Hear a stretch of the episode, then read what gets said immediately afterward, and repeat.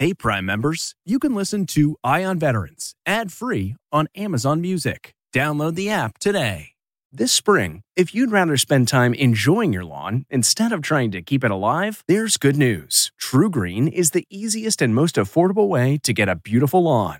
All you have to do is water and mow, and they'll do the rest weed control, fertilization, aeration, and even some things you might not even think of. They'll do all of it, while you can do literally anything else. With TruGreen, you can have your lawn looking as good as a putting green. That's not hyperbole. TruGreen is the official lawn care treatment provider of the PGA Tour. TruGreen offers a satisfaction guarantee, and they have a verified best price promise, which guarantees you the lowest price with no compromise on quality. You do you. Let TruGreen do your lawn care. Visit trugreen.com to get the best lawn at the best price with the best people guaranteed. Achieving a gorgeous grin from home isn't a total mystery with Byte Clear aligners. Just don't be surprised if all of your sleuthing friends start asking, What's your secret? Begin by ordering your at home impression kit today for only $14.95. Byte Clear aligners are doctor directed and delivered to your door. Treatment costs thousands less than braces. Plus, they offer flexible financing, accept eligible insurance, and you can pay with your HSA FSA. Get 80% off your impression kit when you use code WONDERY at Byte.com. That's B-Y-T-E dot com. Start your confidence journey today with Byte.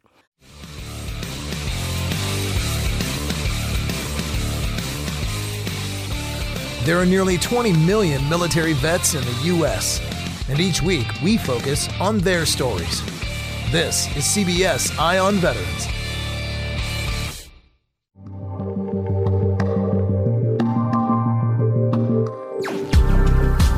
All right, welcome back to CBS Eye on Veterans for ConnectingVets.com, the military news and veteran lifestyle website. I am Navy veteran Phil Briggs, and today we're going to take another look at the connection between veterans and cannabis.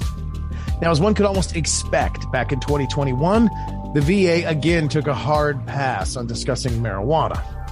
Just as the rest of the country, 34 states now, have moved ahead with not only medical marijuana, but many are moving fully towards legalization.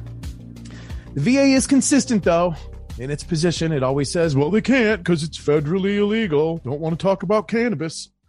And Congress seems equally content to just never change anything.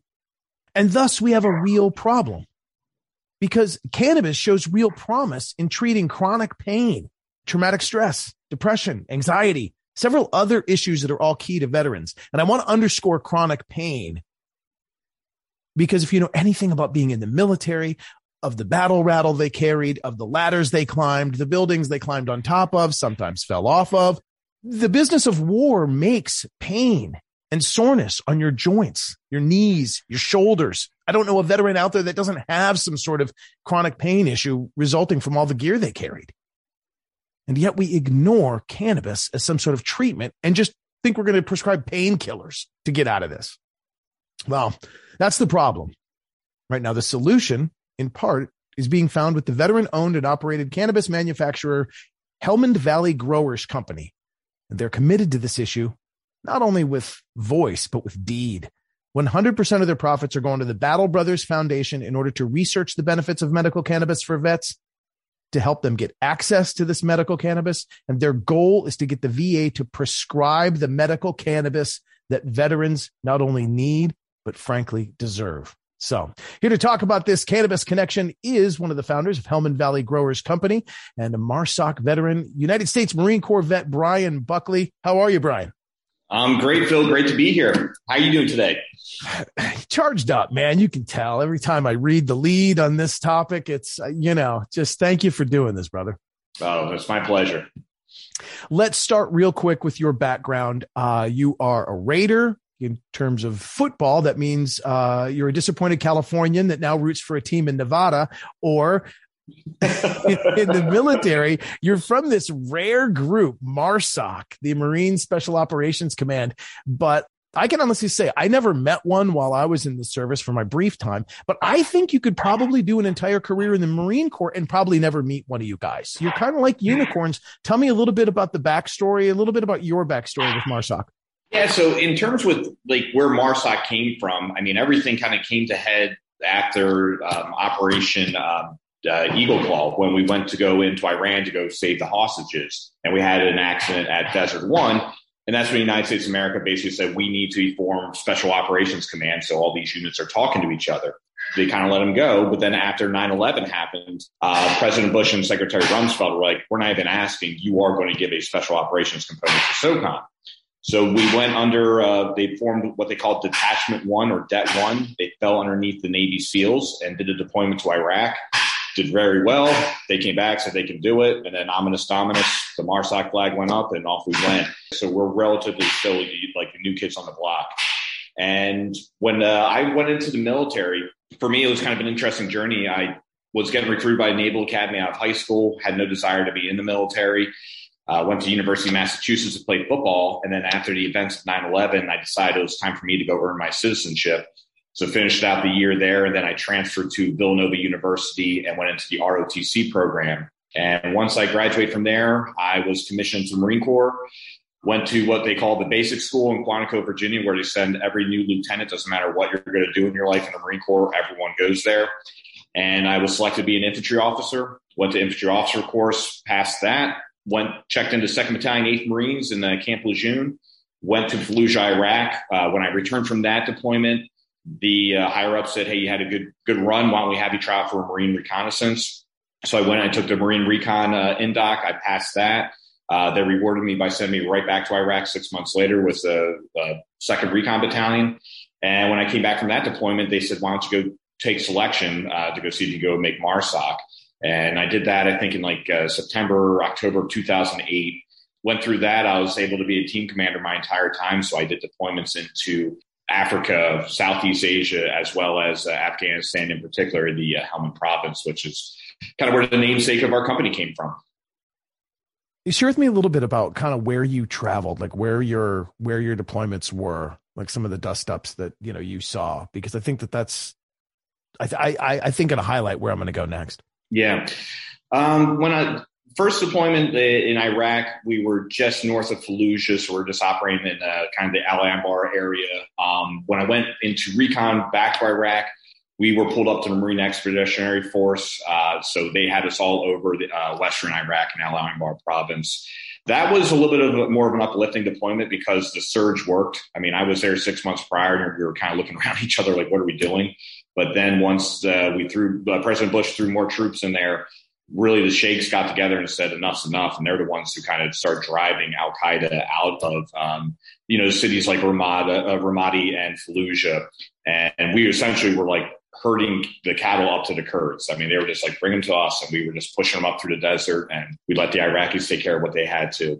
Um, things in West Africa, I mean, that was probably one of my more depressing deployments. Um, it just you know, it was probably the first time I really saw what China was doing to the world and taking over the world without firing a shot. I mean, they'll go into these countries, maybe they have like 200 million GDP, and they give them a billion dollar loan, knowing full well they're never going to come close to paying that thing back.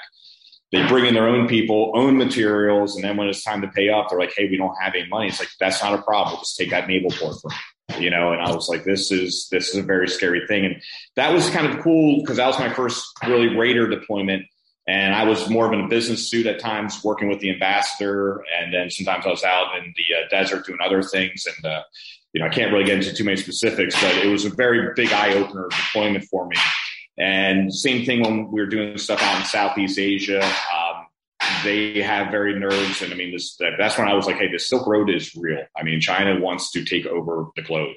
Then when we did the deployments in um, you know Afghanistan, I think that really was kind of like a MARSOC's buy into SOCOM. I mean, we had three battalions and we dedicated two battalions to uh, Afghanistan. Uh, first battalion, which I was in, we were doing everything in Helmand. And then uh, you had second battalion was doing things out in the Farah and Herat province, which is you know closer towards uh, the Iran area. But I got to see a lot of Afghanistan. I mean, I was in Farah, Herat, Helmand, Kabul, Kandahar, and Bagram. It was just you know, you, you got to respect your enemy. I mean, I hate my enemy, but I respect them. And I mean, the Taliban, they, these guys could fight. Uh, they were in it and they, their hearts were in it. And, but even, you know, I was lucky and fortunate enough, and you guys probably heard a lot about it, especially with the, uh, train wreck we had to witness in, uh, in August, you know, I was there training the 7th Special Operations uh, Kandak or the battalion. So I had 777 Afghan commandos and special forces that we were in charge of. I was mentoring a colonel. And what we would do is we would, we were the commando team. So we would do uh, the raids on high value uh, Taliban targets in the middle of the night. So you know, we got to fly in the 160th. If you guys watch Black Hawk Down, those are our pilots. These guys are masters. I mean, they are phenomenal. Uh, what we call an air stack, where I just had a lot of things that could fly above me. I had pretty much everything. And we would go in there, middle of the nights, black helicopters, and do our thing. Um, and then there was other, we had other SEALs, Raiders, and uh, Special Forces teams. Uh, they had a pretty complex mission set where they were doing what we would call a village stability platform. And this is where they would be fully bearded up, wearing traditional garb. Uh, they would do everything from helping the village to build a well, to stand up a police force, to conducting limited operations on the Taliban targets. And uh, it was I, one of my guys put it best. He's like, it was absolutely the best deployment and the worst deployment all in one. I mean, you got to do some really great things, but when we came back and they do a what they call third level decompression, they put us into like a resort for a week, and we, we talk to our therapists and our physical trainers are getting with us. And you know, the, the, the police are briefed. We have designated drivers twenty four seven. If you want a burger at two in the morning, someone's going to get you a burger. But ultimately, a bunch of uh, jarheads just came back from deployment. We all kind of seemed to rally at the bar, and uh, that was kind of the, the tough time where we. Um, you know that like you know when you're in combat and you're and you're losing your buddies you you learn how to compartmentalize and you just kind of move on. Um, you know, it's like, hey, guy got blown up by an IED, squeegee him off, and you know, mission continues.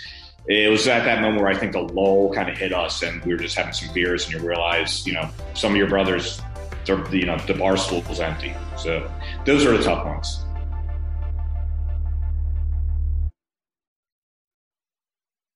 This really helps me paint the picture about well, really the need for cannabis and your own kind of association with it in the name Helmand Valley Growers Company, right? Very near and dear to my heart. It's where one of my very good buddies, Ronnie Wildrick, took his last breath. In the name, there is a lot of memories for a lot of guys. Walk me through the nexus of how this brand was born and how you ended up entering the cannabis space. Yeah, so really, where you know the four letters are very significant to Raiders, uh, the HVGC, and what that's what that stands for is the Helmand Valley Gun Club. So as a raider, if you go and you serve in the Helmand province, you rate an HVGC tattoo and we all get them on our, you know, I have mine right here on my arm and all that stuff.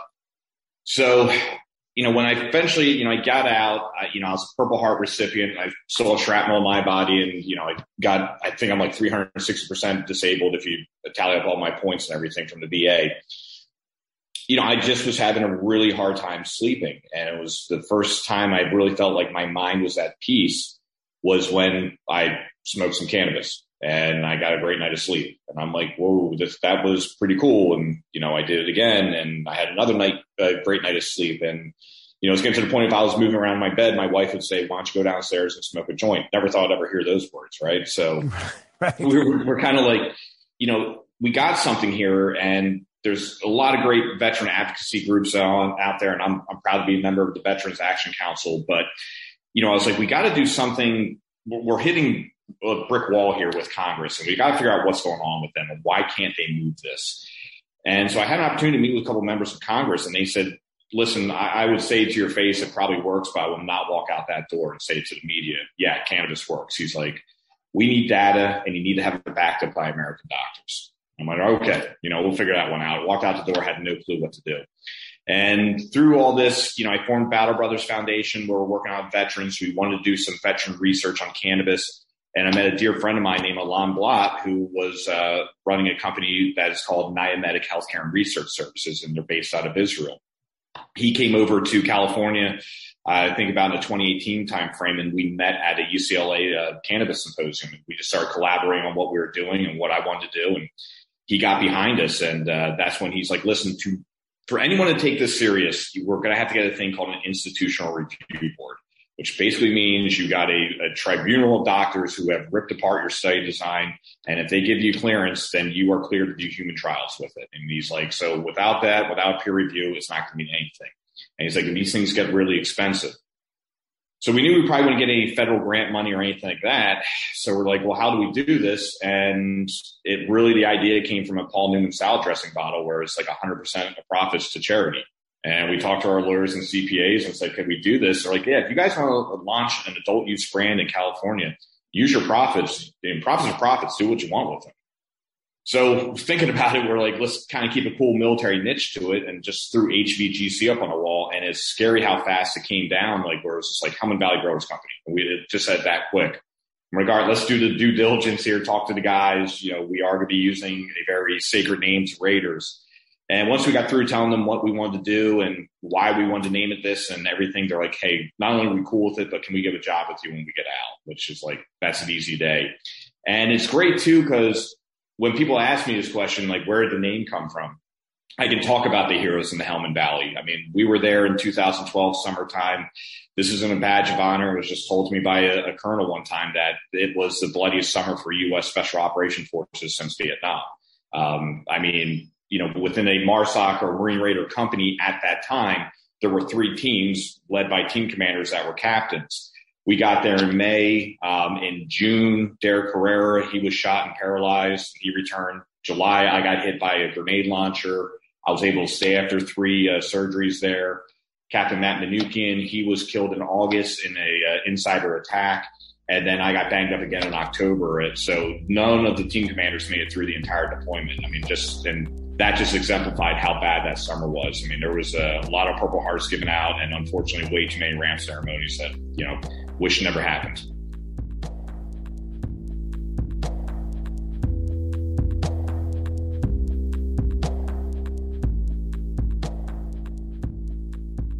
And that actually dovetails nicely into where I kind of wanted to go. I wanted to illuminate that because now here we are so many years removed from either our active duty life or just the war itself. Whether it's your back, your shoulders, your knees, the soreness of carrying the gear, or you know, some of the old age catching up with you, or some of the mental elements that replay in your mind maybe just started. Maybe that mental movie just didn't even happen while you were active, but just started playing in the last few years. And then to watch the disastrous exfil from Afghanistan, where people are now questioning whether or not anything they even did was worth it because the Taliban took back over the country. Now we're at this stage, 2022, where so many people are in need of some medicine. So revisit with me a little bit your personal connection to not being able to sleep, but then, but what is it that the veteran should be looking for? Uh, they might want to go, Hey, cannabis could be for me. Yeah. You know, I think first and foremost, I mean, it drives me nuts when I, like veterans leave the military and they don't do their VA physical and get their VA benefits. So I always encourage everyone like, Hey, go get that because they're going to take care of you. There's going to be some money involved. That is that's going to be a life changer for you. So one thing I always tell is like you just see a lot of guys who are like, well, you know, and it's kind of in the culture of the military. Like you're done work, you're done doing this, you go to the bar and you have some drinks, and it just seems like people don't drop that. And you now start finding yourself in a situation you might be drinking just to get rid of pain and everything, and that's you know that could be a very slippery slope. I always tell people it's like alcohol versus cannabis you know, alcohol is like trying to stop a ship when you hit the X. You know, it's going to keep drifting a little bit farther than you want it to go. You know, with cannabis, it's very surgical. It's going to hit the X. You're going to feel it in your frontal lobe. You're like, I'm good. I'm, I'm high. I'm just going to chill out now. And you kind of do your thing.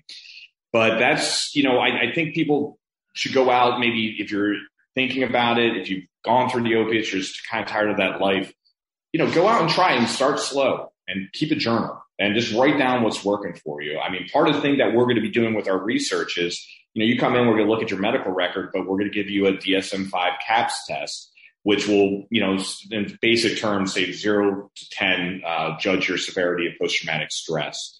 And then also, you know, you get a recommended treatment protocol, what to go, uh, what to use, and it's going to be journal intensive and the doctors will call them once a week to say okay how's things going? Like, well i got a little anxious here. Okay why don't we dial it back this way? And just try to find that sweet spot and to the point where we can actually have a formulation and back it with data to say it's going to do what we're saying it's going to do i mean i'll be the first of its kind in the cannabis community of no kidding medically backed uh, product that will work for you um, but i you know i guess uh, don't i think veterans get a little worried about the stigma get over it. I mean, it, it, like you said, it's so highly acceptable in, in, our nation right now.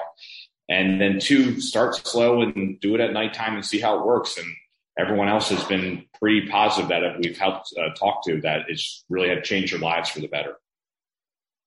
And I second that emotion because uh, my wife, who has never been even a recreational pot smoker, um, had some autoimmune issues, had some sleep issues, um, really not related to any trauma or stress, but it was related to her autoimmune and her, her sleep cycle was just she she couldn't get enough. She could never get deeply asleep, and the two to one CBD indica variety changed her life. I mean, she gets full, healthy, healthful sleep and wakes up feeling better. No more bags, no more drags, no more, you know, the mood issues. I mean, it can interfere with so much of your life if you're not sleeping well for any reason. And it is just a mystery that we still look at cannabis as some thing we can't legally talk about uh, with the government because the hippies. I mean, it just pisses me off to no end. Um, real quick, what was the connection between getting out and finding growers now? how did you go from, you know, a group of vets to finding people in the grow space to be able to manufacture this? Yeah, you, you know, it was, it was, interesting. I mean, we had some friends, we had some veterans who were out already and were into cannabis. Uh, I mean, they were kind of first ones to bring it up. I mean, back in 2016, where I was first brought up to me, it was like, okay. And, you know, we, we kind of went about it in a crazy way where this is like some business advice I'll give people. It's like, we really thought we had to go vertically integrated like right away. It would have been like a $20 million project. And I mean, that's a lot of money to come in for investments and like literally guys who've not done it before. It was kind of tough. And, you know, we had this one guy who was really interested in us, an army veteran, uh, self-made millionaire. And he was the one saying, you guys have a lights out brand. And he's like, you guys just get that going in and get that out there first and once the brand picks on, then you can start doing your vertically integrated model. So we had this great group, uh, two guys named George and Cody Sadler, who um, recently sold their one company, Platinum Vape, and um, starting a new brand right now. But they had a brand called React where they wanted to give back to different charity causes, and no one wanted to take their money because it was cannabis. So they found out about Battle Brothers and called us up, and we came in and talked to them, and it was like, "Yeah, like, thank you. Like, we would love to take your money." And then we threw the kind of the Hail Mary of, you know, this is what we want to do with this company called Helmand Valley Growers Company. And then on top of, you know, doing the study and they said, Hey guys, get in here. We're going to back you up. And uh, we've been with them ever since. And, you know, I, I think we were probably one of one cannabis brands that literally could put something on the shelf for zero dollars. Like they take no money from us. They'll back us and they're like, just make us whole but they have a great admiration for veterans and they and they see the writing on the wall too of like why aren't we doing more for these veterans and cannabis can work for them? Super cool. Was it originally though getting back to like just maybe just a real quick look at kind of how we got from marine corps veteran to mm-hmm. grow house? Who was it there that had the plants that said hey we should be manufacturing this and refining it into the oils that are used yeah, Andy was the one who first started getting into cultivation, and he had a pretty profound kind of saying to me, which was like was kind of uh, sparked the idea of what we're doing now. But he literally went to go help out a uh, cannabis grow with a security plan, and he just kind of went through and said, "Okay, do this, this, and that." And they're like, "All right, how much do we owe you?" And he's like, "Teach me what you do." And they're like, "Seriously?" He's like, "I just want to learn how to cultivate." And he got really into it, and he's like, "Listen, it's helped me transition from a uh, warrior to a gardener."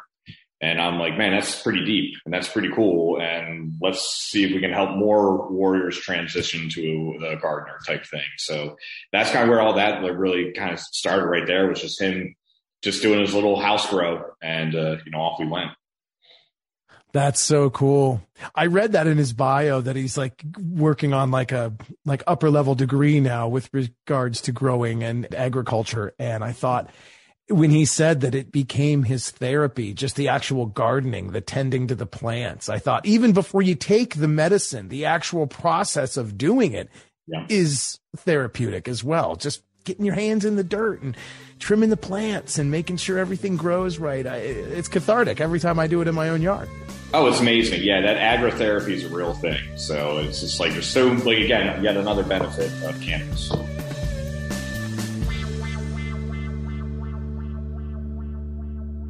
Right on, right on. Now let's talk about the products. Um, from what I've seen on the website, uh, looks like you guys are manufacturing, creating some great vape cartridges, mm-hmm. right? And I see the flavors here: Afghanimal, Purple Train Wreck, Sour Diesel.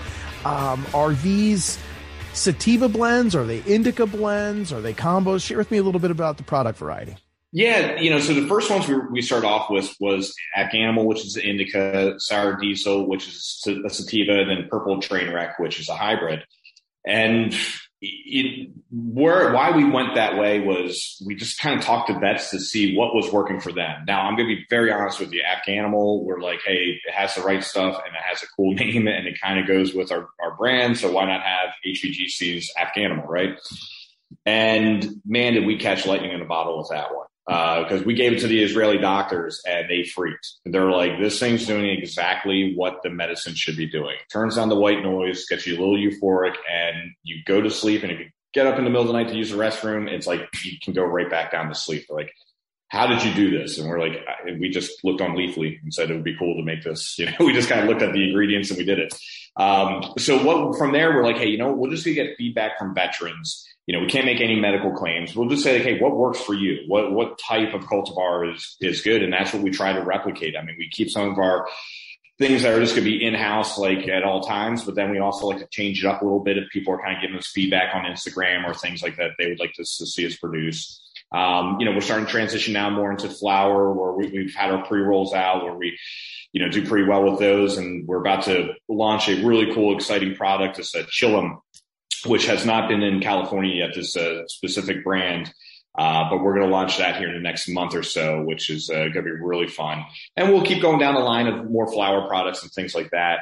Um, but you know, it's really all this is just fun to get to the end state of our medical cannabis research, and whatever we have to do to help fund that, uh, whatever's going to make more sense, we're going to do that. Because at the end of the day, what's exciting about that is we will have a treatment protocol and a formulation.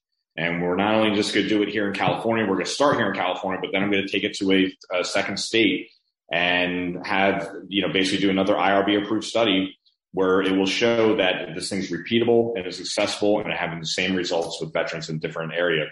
And at that point, we're kind of rounds complete and we'll go back in front of Congress and say, here's your data. Here's your American doctors. Can we proceed with FDA trials? That's what needs to be happening. And I think that's what's it made me so angry uh, since I've been covering this for connectingvets.com. I mean, going all the way back to 2017, as you and I mentioned before the call started. Um, so you were able to, once you could show that you had a company, HVGC, up and running, and that you were under the state's legal authority to be doing this business, you were then able to get from the federal government an actual application and the paperwork filled out to become a bona fide, legit scientific study yeah, so the study is going to see if medical cannabis can reduce the symptoms of post traumatic stress. And it's been approved by an institutional review board, which is just a group of, of American doctors. And we put a study design together. They go through and rip it apart, make sure all the I's are dotted and the T's are crossed. And once they say, okay, and they approve it, now you're free to do uh, conduct human trials with it. And it was a lot of uh, education process for us as well we did not want to work with the NIDA program or the National Institute of Drug Abuse that's out of the University of Mississippi. They, uh, you know, be honest with you, I don't know if their weed uh, or cannabis would actually pass California's state uh, testing standards. I mean, you hear stories it's low THC, it's moldy, it's just not very good. Real quick for those listening, that's uh, just the reason you bring that up is because what the federal government said earlier was that if you were going to do scientific studies on weed, well, it had to come from their grow up, and their grow up was at the University of Mississippi, and the weed sucked. It was like test samples had been shown to have mold in it. Some of it didn't have any THC. Some of it was like dandelion clippings. I mean, like they didn't know it was. It was in no way the caliber product that you could even know anything about the medical effectiveness of marijuana. Thank you for deciding to uh, fight against that and say, no, no, no, no, no, no. We're going to test the HVGC blends. Exactly. And that's, that was a big thing is we wanted to have what they call a private IRB. So the IRB was kind of like, Hey, where's your DEA license? And it's like, well, we don't need it. And they were kind of going back and forth, but listen, the, the medical team at Niamedic, I mean, they're they're rock stars. I mean, you got our head researcher is a guy named Dr. Victor Novak. At one point, he was in charge of Harvard's Clinical Research Institute. I mean, he studied under Mechoulam. I mean, you know, we lost him for a little bit during the early stages of COVID because he got pulled into uh, Israel's second largest hospital and he ran their COVID clinic. So these are like pipe hitting people where when they start speaking, it's like, okay, they, they, they paid attention. And what was amazing once we got that approval was having the University of California at Irvine jump on top and saying, we'll come in and be your American face. I mean, that's the first time an American university really has come out of the shadows into the light.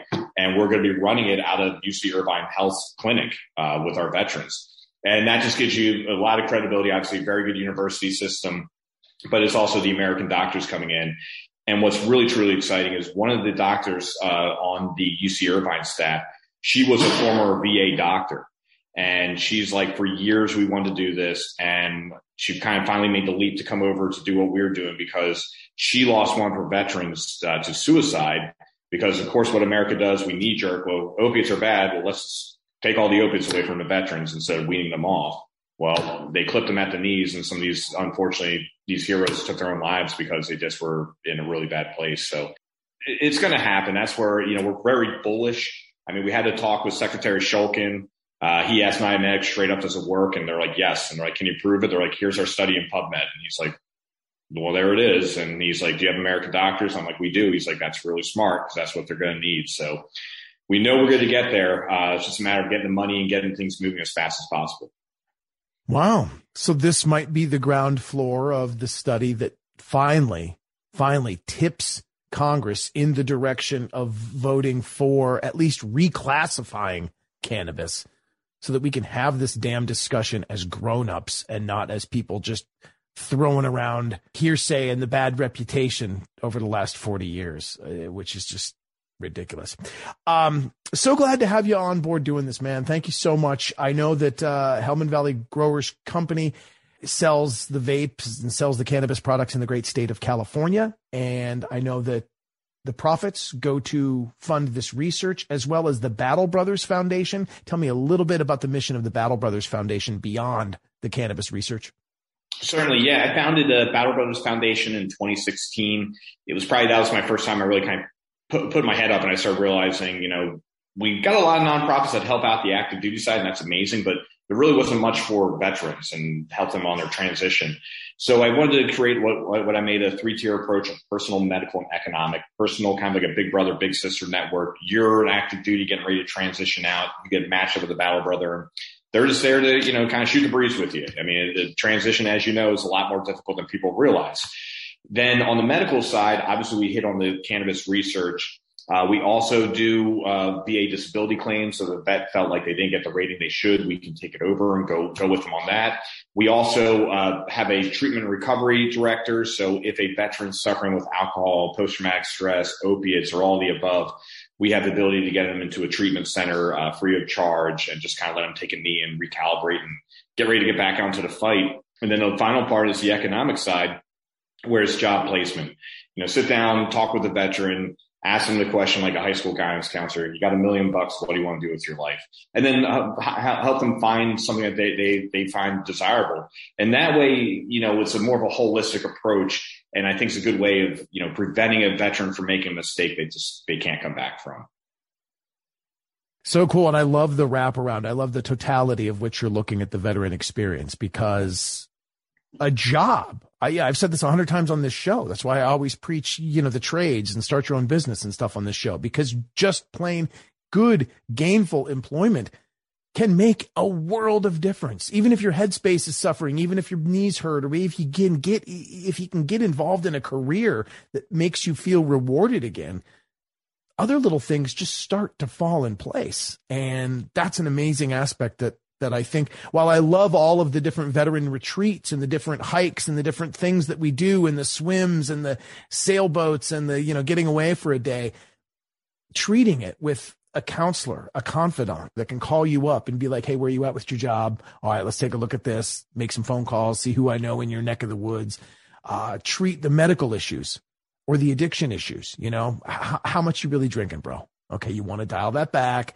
Uh, you still on all the? Are you still on all the oxys? Okay, well let's get you off that.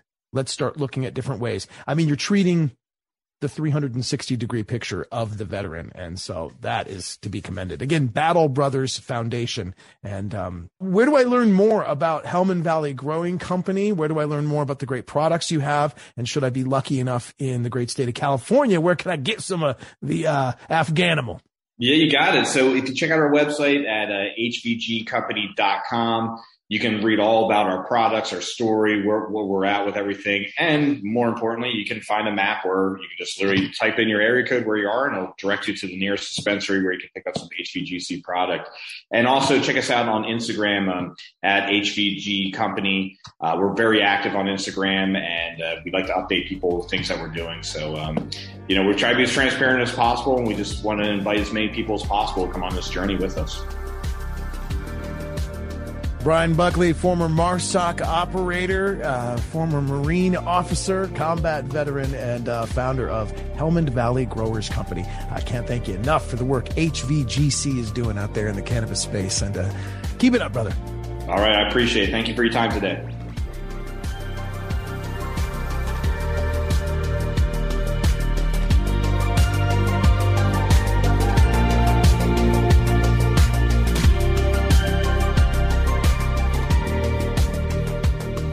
Also duly impressed because you know you're a marine and you managed to figure out all that paperwork you know kudos to you for being yeah a, a lot of uh, went through a lot of boxes of crayons but we figured it out eventually.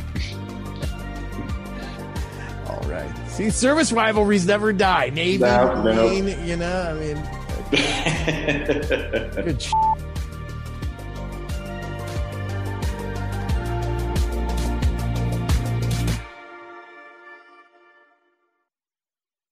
Hey, Prime members, you can listen to Eye on Veterans ad free on Amazon Music. Download the Amazon Music app today. Or you can listen ad free with Wondery Plus in Apple Podcasts. Before you go, tell us about yourself by completing a short survey at slash survey.